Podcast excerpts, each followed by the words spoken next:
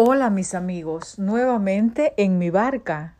Eh, eres bienvenido. Después de unas breves vacaciones, nos disponemos nuevamente a, a tener estos momentos donde podemos meditar, podemos aprender y podemos eh, generar eh, conocimientos para nuestra vida práctica. Pues hoy me propongo eh, conversar acerca del el verdadero desarrollo del hombre. Tenemos la idea de que el desarrollo, eh, bueno, es, es en la ciudad, solamente, no, la ciudad es el desarrollo, pero es así realmente. No olvidemos que nosotros estamos inmersos en un gran conflicto. Satanás trata de engañar, de, de engañar a la persona, al ser humano, de hundirla, de llevarla por el camino equivocado. Y Dios tiene un plan, tiene eh, un entorno eh, muy especial para el ser humano, para que él se desarrolle de forma eh, íntegra, maravillosa, ¿verdad? Y ahí es donde quiero llegar. ¿Dónde hay mayor desarrollo? ¿En la ciudad o en el campo.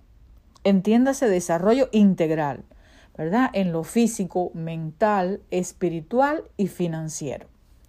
Por eso que hoy eh, podemos eh, estar pensando en esta directriz, ¿verdad? Eh, no olvidemos que la ciencia viene de Dios, que de Dios es el conocimiento, que de Dios es la grandeza y la educación, ¿verdad? Y toda fuente de, sabiduría viene de Dios. Es por eso que nosotros tenemos que atender al consejo que Dios da. Por supuesto, esto solamente es un tema de, de, conversar, de animarnos. No estoy diciendo ahora que, que, estoy imponiendo ni que nadie tome decisiones que están en contra de su...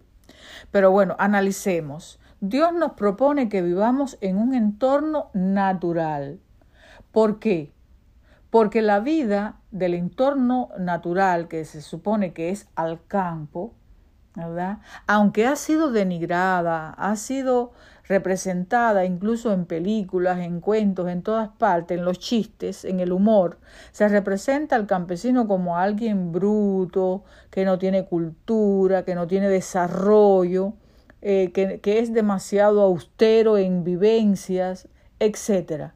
Eso así en todas las culturas se representa, pero nada más lejos de la realidad. Es un subterfugio que el enemigo ha eh, puesto delante de nuestros ojos para que no estemos eh, en contacto con el campo. El campo tiene todos los ingredientes para nuestro desarrollo físico, mental, espiritual y financiero. Y veámoslos y veamos así, por ejemplo, en lo físico. El hombre en el campo obtiene de la naturaleza mayor provecho, pues tiene el aire más puro, tiene el beneficio del sol para combatir las enfermedades y los virus, para las vitaminas del cuerpo que puedan ser obtenidas de la propia naturaleza. El hombre en el campo desarrolla fortaleza física, eh, al caminar largas distancias, al trabajar arduamente. Bien, el desarrollo mental eh, también eh, es ampliamente mm, desarrollado en el campo, pues la persona se acostumbra a un método de vida, se acostumbra a planificar la tarea que va a realizar, se traza un blanco definido, y su voluntad y su carácter es fortalecido. En el plano espiritual, nada más eh, fundamental para desarrollar el espíritu que la quietud, que la meditación, ¿verdad? Escuchando el canto de las aves eh, o sencillamente con el silencio propio del campo. Eso va generando que eh, la parte espiritual él se eleve de la tarea que está realizando delante de sus ojos hacia lo celestial. Y Dios no falla. En el Génesis, antes de poner al hombre, creó su entorno, un entorno perfecto, un entorno para que viviera en comunión con, con su creador y con la naturaleza. Cierto que tanto en la ciudad como en el campo, si el hombre no tiene las directrices y las indicaciones de Dios, eh, también se desorienta y no crece y no se desarrolla plenamente. Pero lo que Dios le propuso al hombre en su origen, ¿verdad? Que fue vivir en contacto con él y con, su con la naturaleza, es perfecto. Es perfecto para desarrollar ingredientes tan indispensables y tan poco común hoy en día, como son la disciplina. Entiéndase disciplina que es el orden, ¿verdad? La interesa, el, el, ese hincapié que la persona hace para concluir una tarea, para planificarla, para ejecutarla, para concluirla. Bien, el hombre también desarrolla laboriosidad. Es inconcebible una persona que vive en el campo que no sea laboriosa, por cuanto de ahí depende su sustento, depende mm, incluso su preservación, su integridad física. El hombre en el campo desarrolla mucha laboriosidad, fuente de bendición, no solo para la persona, sino para los demás, por cuanto la persona eh, se dedica a, a proyectarse hacia un fin que al final de todos va a ayudar a mucha gente, no solo para ayudarse a sí mismo, porque pensemos, una persona siembra una cosecha de maíz. Esa cosecha de maíz va a generar alimento para muchas personas, ¿verdad? Porque eso va a llegar lejos, ese producto va a llegar a otras manos, a otras fuentes, claro, lo compran. Pero y si no lo hubiera, eh, si el campesino no lo produce, ¿de dónde lo sacan? Quiere decir que entiendo que el campesino eh, es una gente laboriosa, una gente que trabaja para el bien de los demás, aún sin proponérselo. Eh, también desarrolla economía. ¿Por qué? Economía para ahorrar lo que tiene en su mano eh, en el campo la persona sabe que si no ahorra lo que tiene, pues se va a quedar empobrecido, se va a quedar desamparado y, y necesita preservar, ¿ve? para su sustento propio, preservar, ahorrar. Es un modo de vida donde la persona desarrolla una economía. Eh, todo con una fecha, con un calendario, con una planificación, ¿verdad?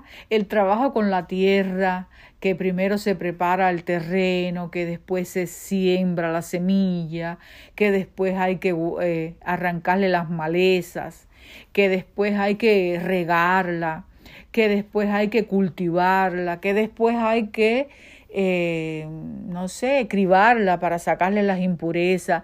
Y por último, hay que envasarla. O sea, todo es un proceso y el campesino eh, o la persona que vive en el campo se enfrasca en su tarea con ánimo, con vigor, con entrega, porque de ahí depende todo el sustento de él y de su familia y de muchos más. Ahora, lo que quiero decir es que la vida en el campo desarrolla mucho el carácter y la personalidad. ¿verdad?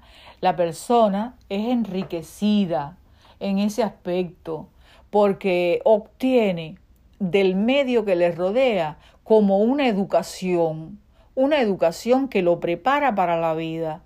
Incluso podemos decir que la mayoría de los grandes hombres han nacido en el campo y han ido a la ciudad y han salido vencedores gracias a esa a esa vida que lo preparó. No podemos decir que todas las personas haya sido así, pero muchas personas que han obtenido grandes logros en su vida y que han llegado a grandes metas han tenido eh, en la niñez la oportunidad de estar en el campo, una etapa de su vida donde desarrollaron estas cualidades. Bueno, pero ¿qué decir de la, del, aspecto financiero? El aspecto financiero en el campo eh, es bendecido porque la persona, en primer lugar, no tiene deudas. La persona es, eh, eh, vamos a decirlo, autónoma. Tiene, tiene la forma de producir y de gastar de acuerdo a su economía y de no estar pendiente de una tarjeta de crédito o de obtener una deuda, ¿verdad? Y así empequeñecer su vida. Toda aquella persona que se somete a deuda, pues sabemos que está esclavo. Tiene que luego trabajar para, para estar pagando la tarjeta. La ciudad promociona mucho eso y todos lo sabemos, que con facilidad se obtiene una tarjeta de crédito y después estás enganchado en ese estilo de vida donde tú sigues comprando y sigues pagando y sigues comprando y sigues pagando. Pero Dios no quiere eso. Dios quiere que nosotros seamos libres de deuda para no tener esa presión, ¿verdad? Esa presión que, que genera mucha ansiedad, y donde tú no eres dueño de tu vida. Eh, el campo entonces también eh, en, la, en, el, en el aspecto financiero te hace ser libre.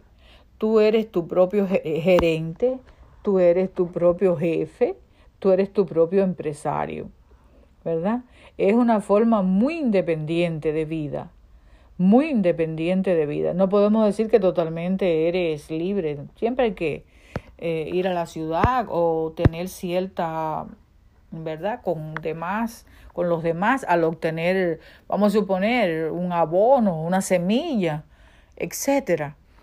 Pero eres mucho más independiente que en la ciudad. Veamos, por ejemplo, que la vida en el campo es sencilla. Se compra lo que se necesita. Eh, vamos a suponer, la vestimenta es más cómoda, más sencilla, más natural.